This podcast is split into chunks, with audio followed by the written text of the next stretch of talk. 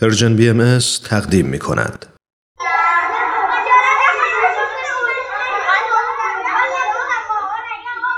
اجازه آقا ما انشامون رو بخونیم. انشای نوروزی.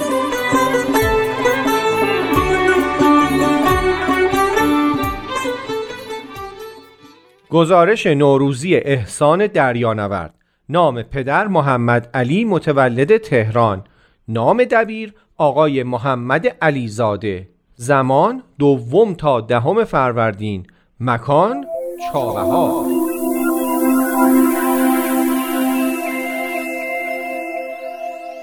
ما روز دوم فروردین بعد از یه سفر بسیار طولانی و خسته کننده به بندر چابه ها رسیدیم.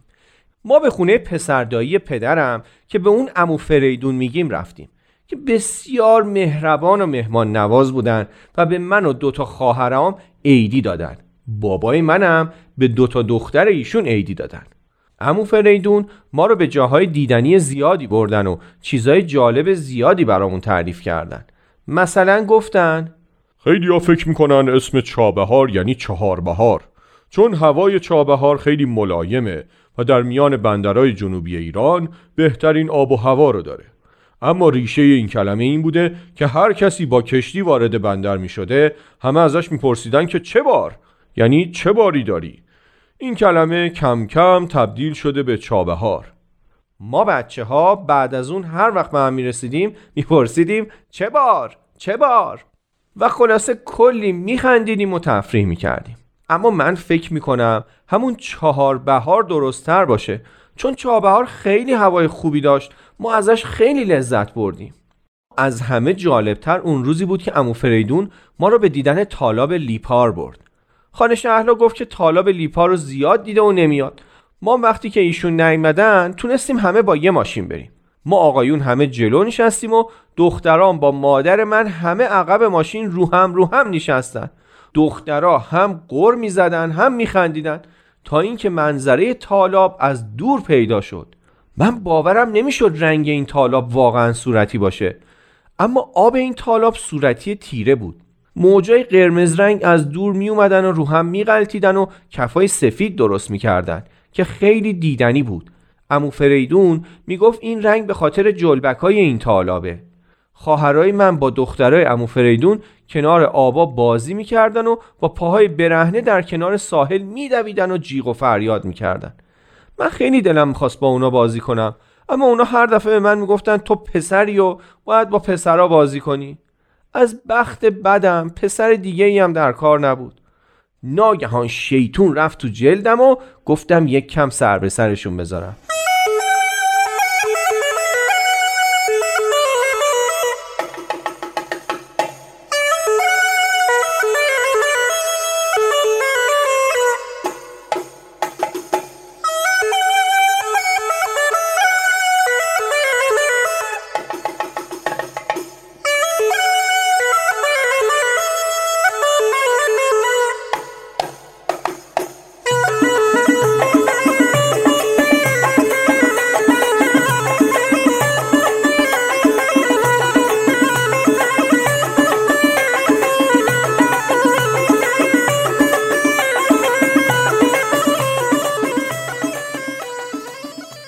چند ماه پیش که تو این منطقه سیل اومده بود تو اخبار گفتن که کارشناسای محیط زیست در مورد خطر حمله گاندو که یه جور تمساه محلیه به مردم منطقه هشدار داده. منم خودم رو به ترسیدن زدم و داد زدم بچه ها فرار کنین گاندو گاندو! اما قبل از اینکه دخترها بفهمن من چی میگم مادرم جیغ کشید و از حال رفت. پدرم و امو فریدونم به طرف دخترها دویدن که اونا رو نجات بدم منم هی به صورت مادرم آب میپاشیدم و گفتم مامان بیخود گفتم علکی گفتم غلط کردم. وقتی بالاخره مادرم به هوش اومد پدرم و همون فریدون و دختران برگشته بودن. متاسفانه هیچکس نمیخندید و قیافه های همه یه جورای جدی بود. با لکنت زبون گفتم ببخشید قصدم فقط شوخی بود. می‌خواستم با بچه ها شوخی کرده باشم. فکر نمی کردم بزرگتران باور کنن. امو فریدون توضیح دادن. اینجا گاندو نداره. اما موقعی که سیل اومد خیلی از این گانده ها همراه آب از محل طبیعی زندگیشون در اومدن و تو جاهای دیگه هم دیده شدن. مردم محلی میگن اینا باعث برکتن و اگه نباشن خشکسالی میاد. اینه که حتی غذا براشون می‌برن. سودابه با تعجب پرسید یعنی دوستن باشون نمیترسن از اینا. من تو تلویزیون دیدم خیلی قیافشون ترسناک و زشته. یه دندونای تیز و زیادی دارن. نه دخترم نه ترسناکن و نه زشت. خدا اینجوری آفریدتشون. همیشه هم سرشون به کار خودشونه آزاری ندارن. اما وقتی سیل اومد و زندگیشون رو مثل زندگی آدما به هم ریخت یه خورده اعصابشون خرد شد. این بود که مردم مواظب بودن یه وقت سر راهشون قرار نگیرن. مادرم که مطمئنم مثل سودابه از گاندو خوشش نمیاد پرسید قیافه این گاندو با بقیه تمساهای خورده فرق می‌کنه نه؟ امو فریدون جواب داد بله گاندو یه نوع تمساه پوز کوتاهه که فقط تو منطقه ما زندگی می‌کنه.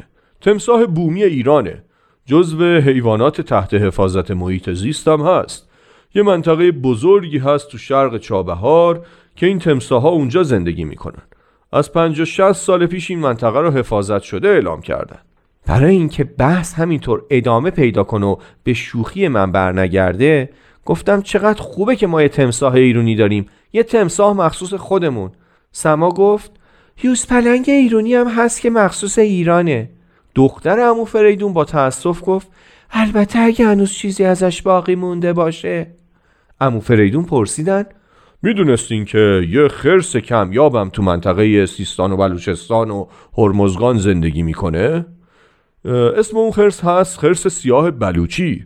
هیچ کدوم از خانواده ما تا به حال اسم این خرس رو هم نشنیده بودیم. اما امو فریدون عکس این خرس رو از توی گوشیشون به ما نشون دادن. سما با هیجان گفت این که از پاندا خیلی خوشگل تره همه می‌خواستن امو فریدون این عکس رو براشون بفرسته. امو فریدون هم که از استقبال ما خیلی خوشحال شده بودن قول دادن که برای همه ما این عکس و عکسای دیگه ای رو که تو خونه داشتن برای اون بفرستن. بعد بهمون گفتن می‌بینین ما چه حیوانای قشنگی تو مملکتمون داریم اما فقط نباید دوستشون داشته باشیم باید مواظبشون هم باشیم. سودابه گفت مثل مردم اینجا که به گاندوها غذا میدن؟ امو فریدون جواب داد آفرین مثل مردم اینجا. مردم اینجا مواظب این خرسا هم هستن. پدرم گفتن؟ درستش هم همینه. این زمین که فقط مال ما آدما نیست. مال این گاندوها و خرسا و پرنده هم هست. اونا مثل ما حق زندگی دارن. باید طوری زندگی کنیم که اونا بتونن زندگی کنن. من یاد صحبت های آقای علیزاده معلم عزیزمون افتادم که میگن نباید محیط زیست رو آلوده کنیم. و گفتم مثلا نباید با کیسه های نایلونی یا تهسیگار خاک آلوده کنیم یا آب و فاضلاب به رودخونه ها و تالابا بریزیم. مادرم گفتن مثل این پرنده های بیچاره تالاب میانکاله که نشون می‌داد همشون مرده بودن. معلوم نیست تو آب این تالاب چی ریخته بودن که این حیوانکی ها اینطوری قتل عام شدن. من فکر می‌کنم حق با امو فریدونه و ما باید مواظب همه حیوانات باشیم که اونام زندگی خوبی داشته باشن.